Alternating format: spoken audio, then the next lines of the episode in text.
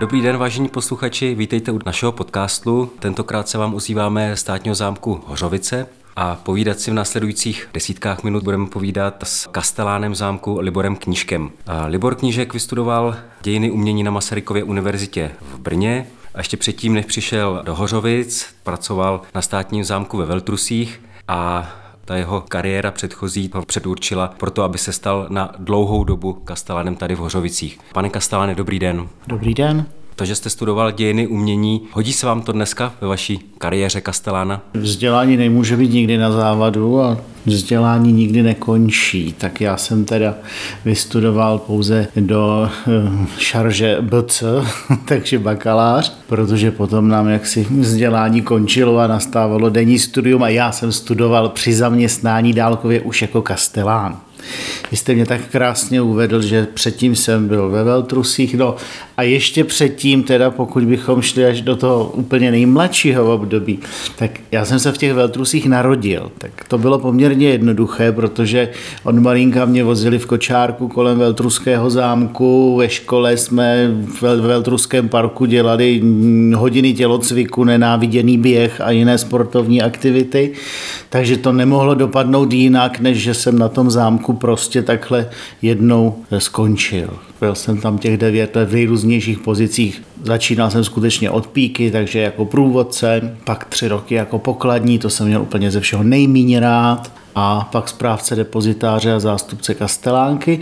No a do Hořovic jsem se vlastně dostal úplně prozaicky přes konkurs, víceméně náhodou, na chvilku, na záskok, na rok, protože zdejší eh, pan Kastelán byl tenkrát eh, v uvolněné funkci na kraji a tudíž bylo třeba mu rezervovat tady to kastelánské místo. V té funkci se vlastně dvakrát otočil, čili skončila mu ta rezervace a vypsal se prostě regulární konkurs na nového kastelána kam jsem se tedy přihlásil, tuším, že to bylo někdy v září a nastoupil jsem do Hořovic 1. února v roku 99.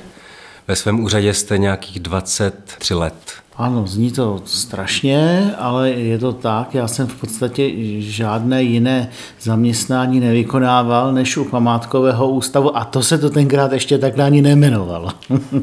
Vy jste zmínil, že ve Veltrusech jste neměl rád být pokladníkem. Tady v Hořovicích prošel jste si, kromě tedy toho úřadu Kastelana, musel jste si projít i jinými tady službami? No tak samozřejmě, to je takové devetero řemesel, čili ta pokladna, to mi zůstalo, to stále mám úplně úplně ze všeho nejméně rád, ale Kastelán na zámku musí umět eh, všechno. Vždycky kolega Bušta vypráví, jak eh, dopoledne uklízí záchody a odpoledne eh, vítá ministerskou delegaci.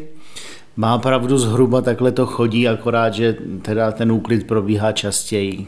Vy, když jste nastoupil v roce 99 sem do Hořovic, jak ten zámek vypadal? Nebo dá se nějakým způsobem postihnout několika slovy rozdíl tehdy a dnes? Tak to byl skutečně nezapomenutelný okamžik, protože eh, v té době se v Hořovicích eh, kopala kanalizace, takže tady všude kolem zámku byly mnoha metrů hluboké výkopy a nedalo se sem vlastně vůbec vjet hlavní bránou, takže jsme sem přijížděli přes zámecký park, to byla jediná možnost, jak si jak se nastěhovat. Kromě toho to bylo koncem ledna, takže mrzlo až praštělo a já jsem se stěhoval z Veltruského zámku, kde jsem měl tak takový malinkatý byteček, 36 metrů čtverečních, čili můj majetek byl jedna postel, jedna skříň, dvě nějaké skřínky a jeden pes.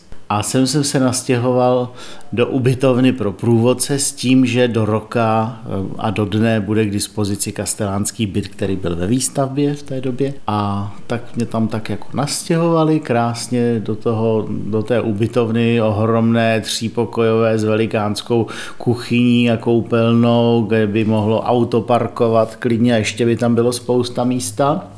A já jsem tam ten první večer tak jako seděl, bál jsem se pohnout, protože z těch temných koutů se oži, ozývala ozvěna, na, na což jsem v tom malém bytě teda nebyl zvyklý. A říkal jsem si, Ježíš Maria, co já tady vlastně dělám? No ten rok to tady prostě vydržím. No a vydržel.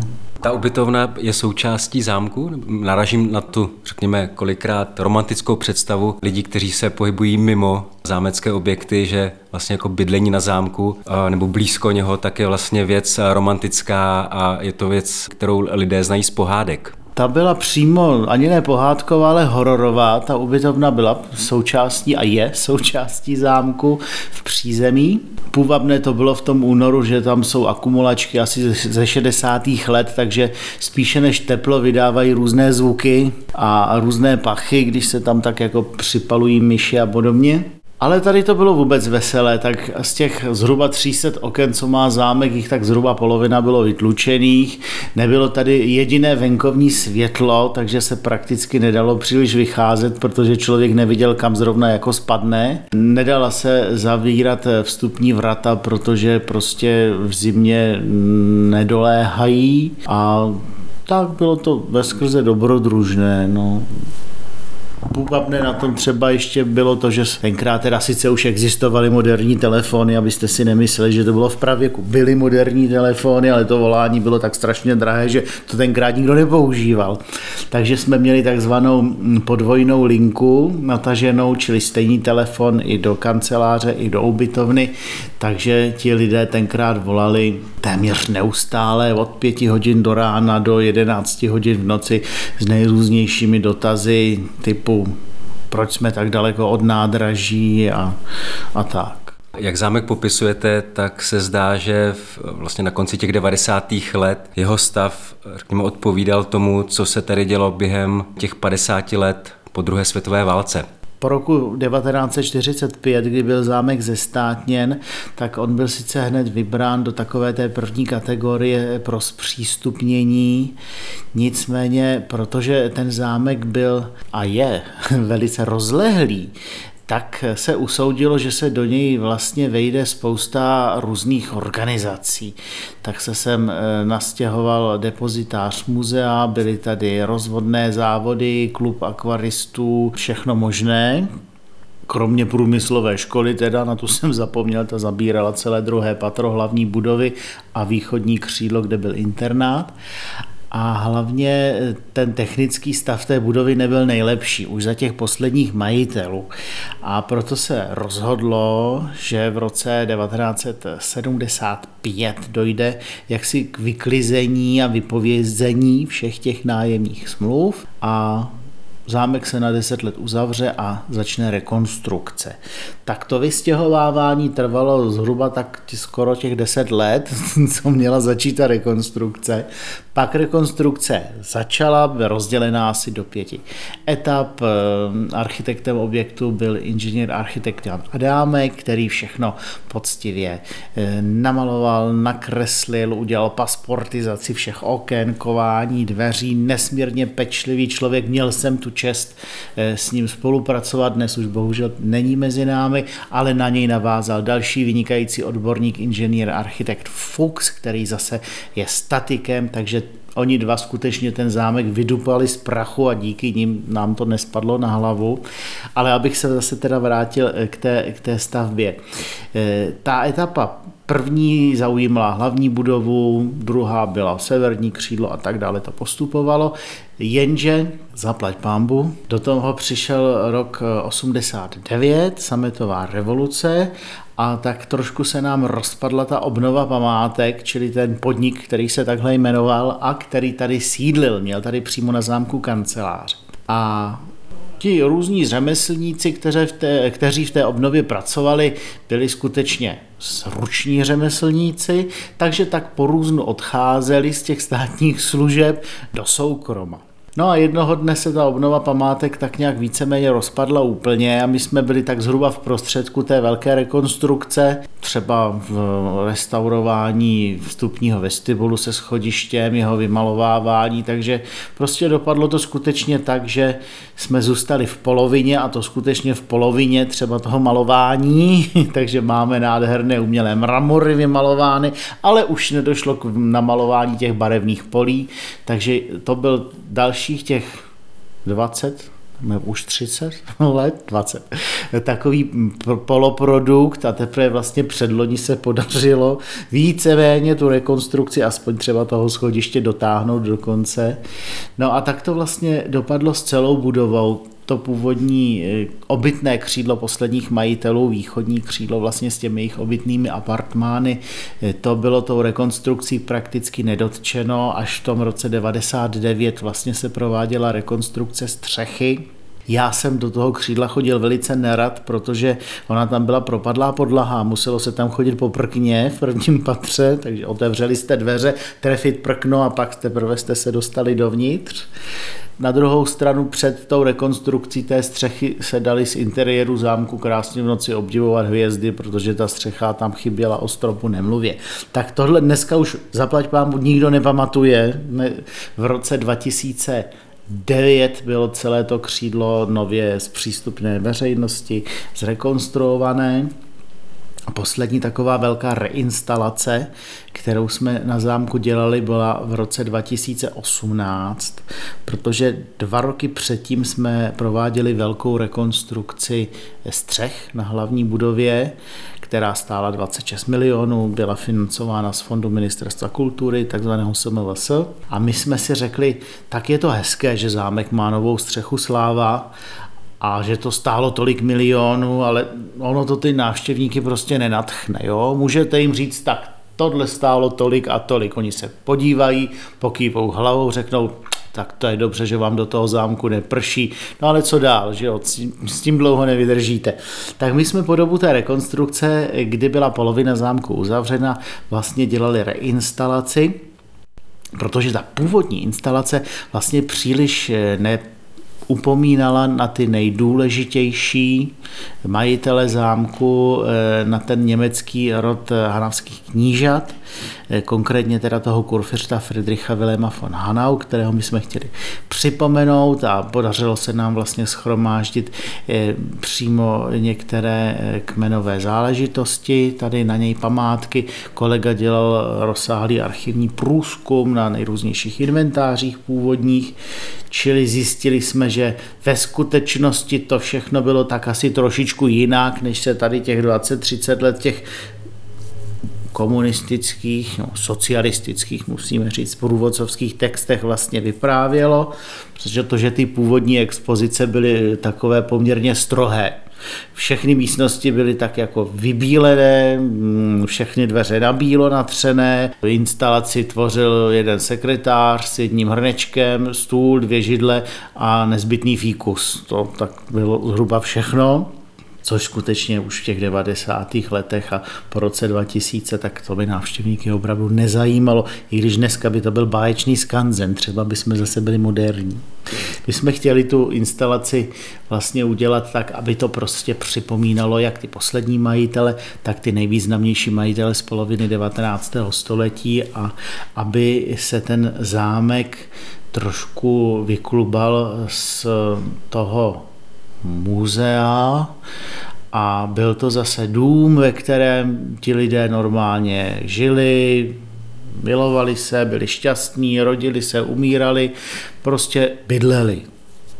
Připustme, že před dvěma lety se bydlelo trošičku jinak, než jsme zvyklí, zvláště co se týče třeba metrů čtverečních a tepelného komfortu. Když vlastně hovoříte o té instalaci, dá se při přípravě těch instalací zámeckých interiérů hovořit o nějakých současných trendech?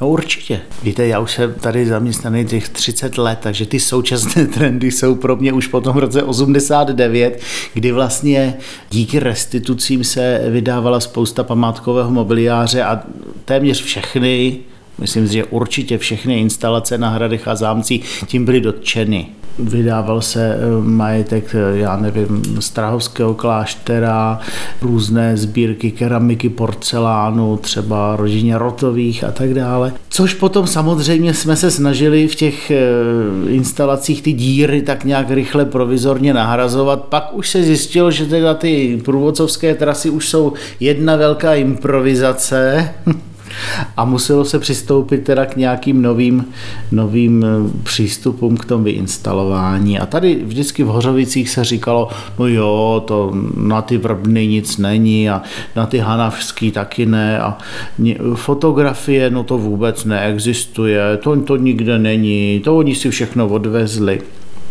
No tak nakonec jsme přišli na to, že to bylo jenom tím, že nikdo nedělal ten archivní průzkum, a podařilo se kolegovi teda jak z toho 19. století, tak z počátku 20. století ty inventáře získat. Je jich několik díky tomu, že vlastně tady po sobě dědilo hned několik bratrů v poměrně rychlém sledu. Takže oni třeba, když to zdědil jeden, tak ještě než vyřídili všechny ty inventáře, tak ten nový majitel už zase umřel a už se dělá nová inventura kvůli dalšímu bratrovi. Vystřídali se tady poměrně čtyři, takže je období, které my máme zmapováno velice, velice přesně. Máme třeba inventář, který popisuje válečné škody po roce 45, ten je báječný tím, že nám strašně dlouho třeba trvalo, než jsme přišli, odkud oni vlastně začali, ty popisy. Což se dá nejlépe třeba podle kachlových kamen. Když máte místnost, kde je napsáno jsou tady vysoká zelená kamna, tak je nám jasné, že to je místnost velká jídelná, protože jiná zelená kamna na zámku nejsou. A teď teda musíme podle těch popisů počítat místnosti doprava, doleva. Pak zjistíme, že místnosti došly, takže oni stáli opačně a počítali z druhé strany. Tak když si tohle to všechno ujasníte, tak pak už prostě vám to je trošku jasnější a pak třeba věci, které jste nechápali, začínají mít prostě konkrétní nějaký logický smysl. Máte třeba určitý nábytek, který stál tady a teď ho tam postavíte, koukáte se chvíle a řeknete, ale přece tady k tomu křeslu, k tomu je ještě takový malý taburet a, a no ale ten nemůže stát tady, protože tady jsou dveře, tak, ale tak on stál na druhé straně a pak tady popisují, že tady byl nějaký stůl, tak který by to tak asi mohl být, to bude tenhle, vždycky se říkalo, že tady byl tenhle, no ale on se tam nevejde, tak to bude jiný. A takhle on si ten dům prostě řekne, řekne sám. A tím poslední majitele vyznávali takový řekněme, eh, anglický styl bydlení. Podle toho se to všechno dalo poměrně dobře zrekonstruovat a navíc máme štěstí, protože ve 40. letech tady bývala na návštěvě hrabinka Nosticová, přítelkyně naší poslední paní kněžny a e, paní kněžna u ní objednala akvarely zámeckých interiérů z roku 42, 43, 44, takže těch šest akvarelů se nám dochovalo, tak aspoň ty hlavní reprezentační místnosti my máme zdokumentované. Paní Nosticová byla vystudovanou malířkou ve Vídni, nebyl to jen tak nějaký samouk, čili když se ty akvarely pěkně nazvětšují, tak se dají identifikovat i třeba jednotlivé fotografie, které stojí na stolečku a Tudíž pokud existují, dají se, dají se krásně dohledávat a to je potom na té práci to nejhezčí, jak se vám to tak rodí a tvaruje pod rukama. A jak říkám, ten dům si řekne sám, stačí ho nějak prostě neznásilňovat, nebojovat s tím, neprosazovat svůj názor, protože eh, oni sami nejlíp vědí, jak to má být. Jste zmiňoval rod knížatů z Hanau. Oni byli vlastně poslední majitelé, poslední vlastníci Hořovického zámku. Jaký byl jejich osud, řekněme, předválečný, válečný, hlavně potom po druhé světové válce? Historie Hořovic je poměrně velice jednoduchá, protože historie toho domu 300 letá je spojena jenom se dvěma šlechtickými rody. To mají rádi naši průvodci, že stačí, když si zapamatují jenom dvě jména. Takže první 150 let to byli e, pánové z Vrbná Bruntálu po šest generací a těch zbývajících necelých 100 let právě německý rod e, pánů z Hanau. První z nich, kurfiřt Friedrich Wilhelm v roce 1852 Hořovice koupil. Po prohrané prusko-rakouské válce sem k nám do Čech odešel do exilu, začal zámek přestavovat, upravovat, rozšiřovat, přistavil si celé jedno patro. Ne, že by tedy zámek využíval celoročně, on měl ještě palác v Praze, ale jeho synové, kterých bylo šest, potom ten palác vlastně prodali a Hořovický zámek jim sloužil jako e, celoroční takové obytné, obytné sídlo. Ten poslední z těch šesti bratří Heinrich zemřel v roce 1917, zámek byl chviličku tak jakoby bez majitele a v roce 1921 se soudil s československým státem eh, pravnuk toho původního majitele eh, Jindřich Šamburg o vydání majetku. Soudil se úspěšně, majetek mu byl vydán v restituci, on se na to oženil, Museli ho dokonce splnoletňovat, protože mu chybělo ještě půl roku do 21. narozenin, na rozdíl od nevěsty, která byla o rok starší, ale nesmírně bohatá, pocházela eh, z bankéřské rodiny Fugeru. No a oni tady vlastně potom byli do toho 45. roku, kdy jim byl zámek na základě Benešových dekretů zestátněn, jakožto německým občanům, kterými teda byli, ale byli jimi po mnoho generací, takže nedá se říci, že by byli nějací eh, nacisté nebo tak. Přesněji řečeno, eh, do toho 45. roku tady byla jenom paní kněžna s nejmladším synem. Pan kníže tady byl naposled v roce 40 2, kdy se otvíralo v Hřovicích koupaliště, na které on taky finančně přispíval. A on, protože byl voják, měl vojenskou akademii, tak prostě nastoupil do německé armády, bojoval s Romilovou armádou v Africe, byl zajat, naštěstí se tedy dostal do amerického zajetí a e, byl převezen do Ameriky, do Colorada, kde teda počkal, myslím si, že v poměrně slušných podmínkách konce války. V tom 45. roce se tedy vracel zpátky přes oceán. Mezitím paní kněžna byla jakožto Rakušanka odsunuta do, do Rakouska a tam se tedy sešli. Čili od toho 45. roku je zámek v majetku státu, nicméně ta eh, rodina eh, stále existuje, mají majetky v Rakousku, Bavorsku a čas od času se tady zastaví, jsou velice milí, pohovoří a zase odjedou a čas od času si dopisujeme, hm, posílali nám třeba nějaké knihy o historii rodiny, takže jsou to takové, řekněme, korektní vztahy nedá se říct, že by byly úplně jaksi vřelé, že by, jsme sem, že by oni sem jezdili tak jako pravidelně na rodinné výlety, na pikniky, to ne, ale myslím si, že ta spolupráce funguje naprosto seriózně. Byli vám třeba nápomocní s těmi novými instalacemi, s těmi novými interiéry? Úplně ty nové interiéry ne, protože ty jsou tak jako časově po té polovině toho 19. století, to už nikdo nepamatuje,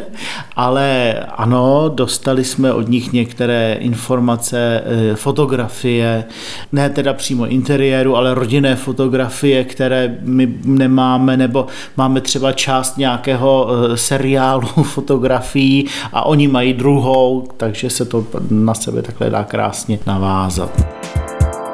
Pokročíme v historii hlouběji. Zeptal bych se na tu stavební část v době, kdy zámek byl majetkem Vrbnů z Bruntálu.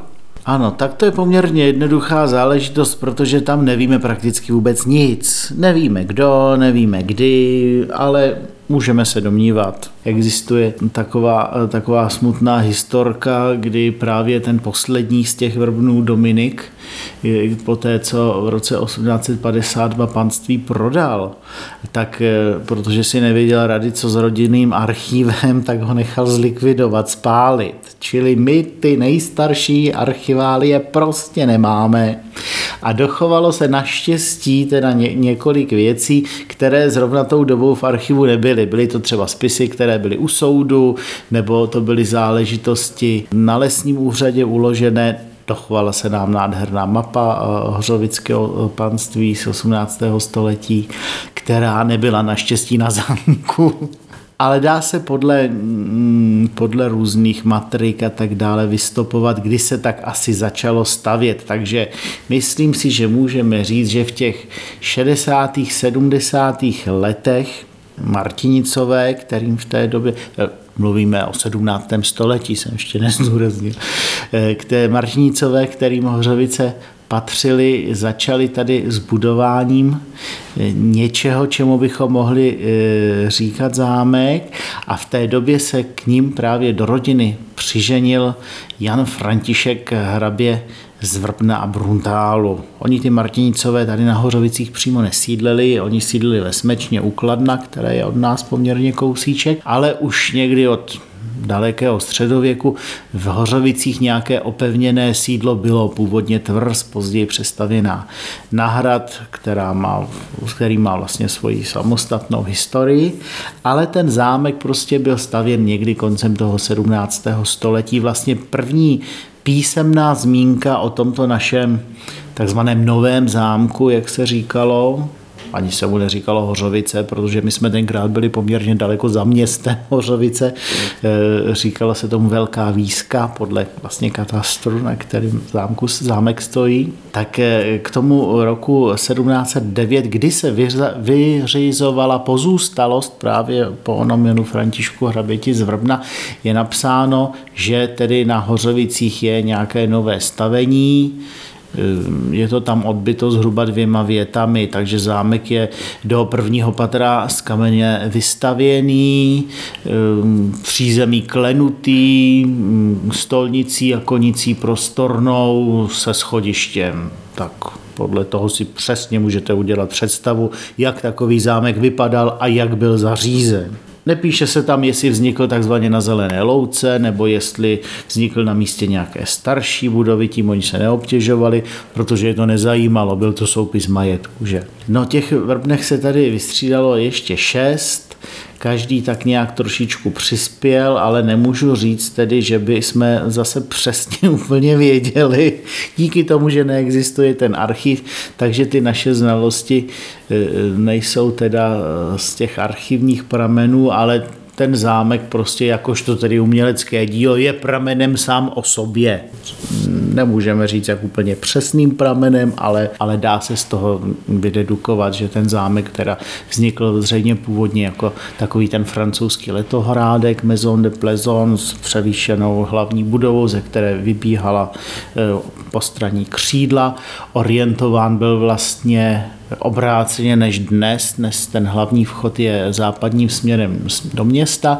Původně se vcházelo a výjíždělo od východu takzvanou sluneční branou přes zámecký park.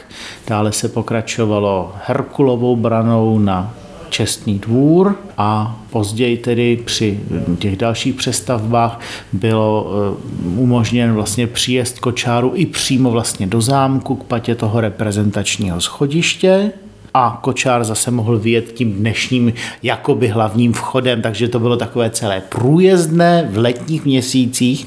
Oni neříkali sluneční brána a lví brána, jak říkáme my dneska, oni říkali letní vstup a zimní vstup. Takhle to měli jednoduché. Kromě vlastně těch barokních forem té budovy se nám z období baroka dochovala e, nástropní malba na vstupním schodišti, která je teda e, malována technikou fresky, jak ukázal e, restaurátorský průzkum právě z toho roku 2018, kdy teda ta freska byla restaurována a máme velkou radost, že nemusela být restaurována příliš, že vlastně jí stačilo víceméně vyčistit a ten obraz je tak dobře namalovaný, že po těch třech letech prostě vypadá stále dobře, vydržel. Zámecký park je celoročně přístupný veřejnosti. Jak to je se zámkem? Vy budete otevírat od 1. dubna, je to tak? Je to tak, že v Dubnu je zámek otevřen o víkendech a o velikonocích, takže budeme vlastně otvírat 2. dubna pro veřejnost a budeme mít otevřeno na zelený čtvrtek, velký pátek i velikonoční pondělí. Od května potom budeme mít otevřeno každý den, kromě pondělí, až do konce září.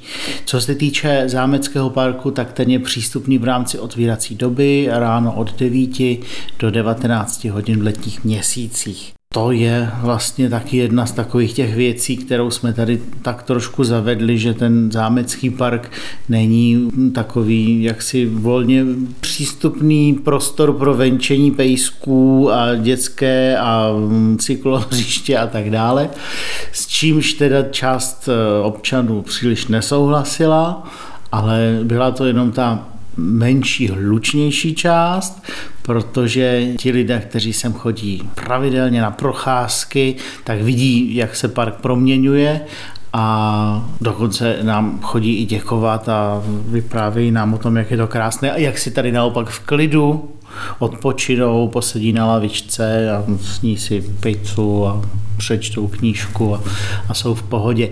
Ten park skutečně za těch 20 let, eh, myslím si, doznal velkých změn. Hodně se tady kácelo, což bylo to bolestivé, pak se konečně začalo sázet, to bylo to radostnější, ale jak už eh, psal ředitel panství pan Dick koncem 19. století, zahradničení v Hořovicích je prací velmi nevděčnou, tak to je pravda i po 150 letech a to díky tomu, že tím, jak jsme na kopečku, tak vlastně veškerá voda od nás odtéká, takže my neustále bojujeme s nedostatkem vody, aby jsme uzalévali všechny ty nové výsadby.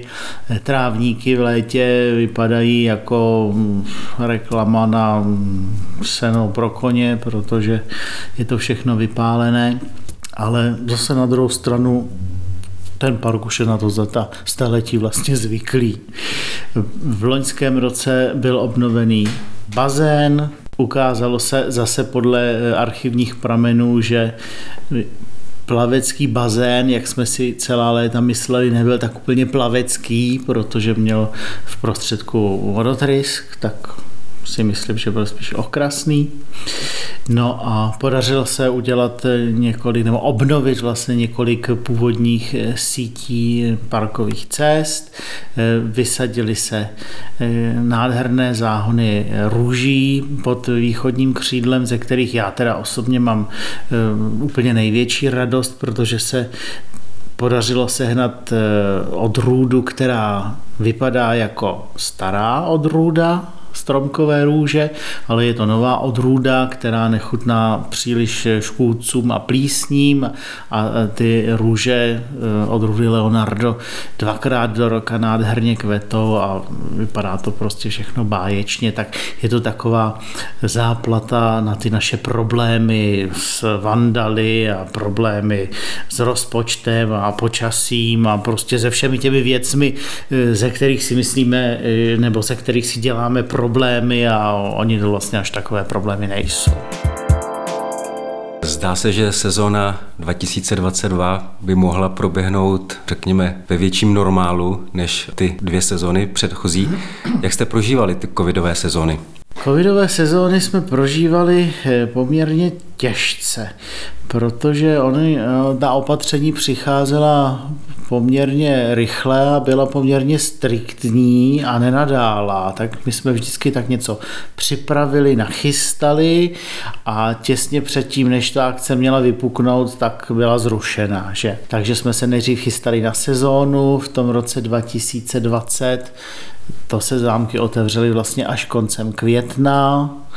Otevřely se tak poměrně ve vší tichosti, takže než to návštěvníci zjistili, tak byla tak polovina června, prázdniny byly báječné, bácho 12. září přišel eh, rozkaz nosit roušky a to prostě, jako když zapomenete otevřít bránu, prostě ze dne na den, z hodiny na hodinu návštěvníci chodit přestali. Končila sezóna, zase tuším, že to bylo v září, veškerý adventní program, ten šel k ledu, příští rok jsme se těšili, jak bude líp, tak nebylo, otevřelo se zase v červnu a chodilo se zase v rouškách, takže těch návštěvníků bylo málo a hlavně do skupiny, ve které normálně je 25 lidí, my jsme měli nejdřív těch lidí pět, pak když už jich bylo 19, tak to už bylo veselo, do toho ještě svatby, jednou 20 lidí, jednou 7 lidí s rouškama, bez roušek, eh, při prohlídkách nebo při pohybu v zámku roušky ano, eh, při samotném svatebním obřadu ne, takže